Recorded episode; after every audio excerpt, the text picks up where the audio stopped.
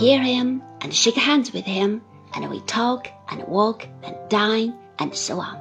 But I don't believe it. Nothing is real. Sophy arrives at the house of Dora's aunt in due course.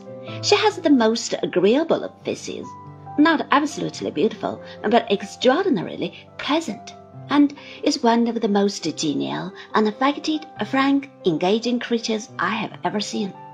Traddles presents her to us with great pride, and rubs his hands for ten minutes by the clock, with every individual hair upon his head standing on tiptoe, when I congratulate him in the corner on his choice.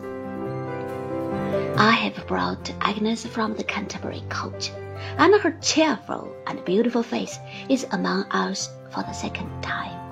Agnes has a great liking for Traddles, and it is capital to see them meet, and, and to observe the glory of Traddles as he commands the dearest girl in the world to her acquaintance. Still, I don't believe it. We have a delightful evening, and are supremely happy. But I don't believe it yet. I can't collect myself. I can't take off my happiness as it takes place. I feel in a misty and unsettled kind of state, as if I had got up very early in the morning a week or two ago, and I had never been to bed since. I can't make out when yesterday was. I seem to have been carrying the license about in my pocket many months. I hear him and shake hands with him, and we talk and walk and dine and so on. But I don't believe it. Nothing is real. Sophy arrives at the house of Dora's aunt in due course. She has the most agreeable of faces, not absolutely beautiful, but extraordinarily pleasant, and is one of the most genial, unaffected, frank, engaging creatures I have ever seen. Traddles presents her to us with great pride, and rubs his hands for ten minutes by the clock, with every individual hair upon his head standing on tiptoe, when I congratulate him in the corner on his choice.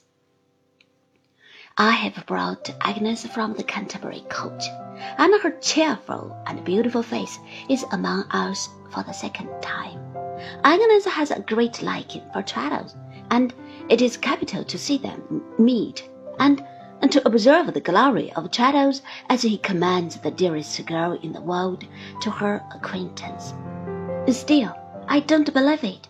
We have a delightful evening, and are supremely happy. But I don't believe it yet.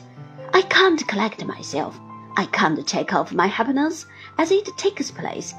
I feel in a misty and unsettled kind of state, as if I had got up very early in the morning a week or two ago, and had never been to bed since.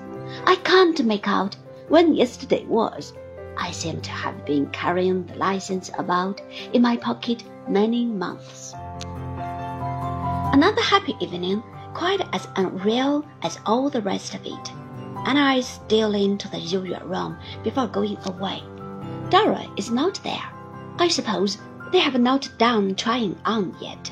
Miss Lavinia peeps in and tells me mysteriously that she will not be long. She's rather long, notwithstanding. But by and by, I hear a rustling at the door, and someone taps. I say, Come in, but someone taps again.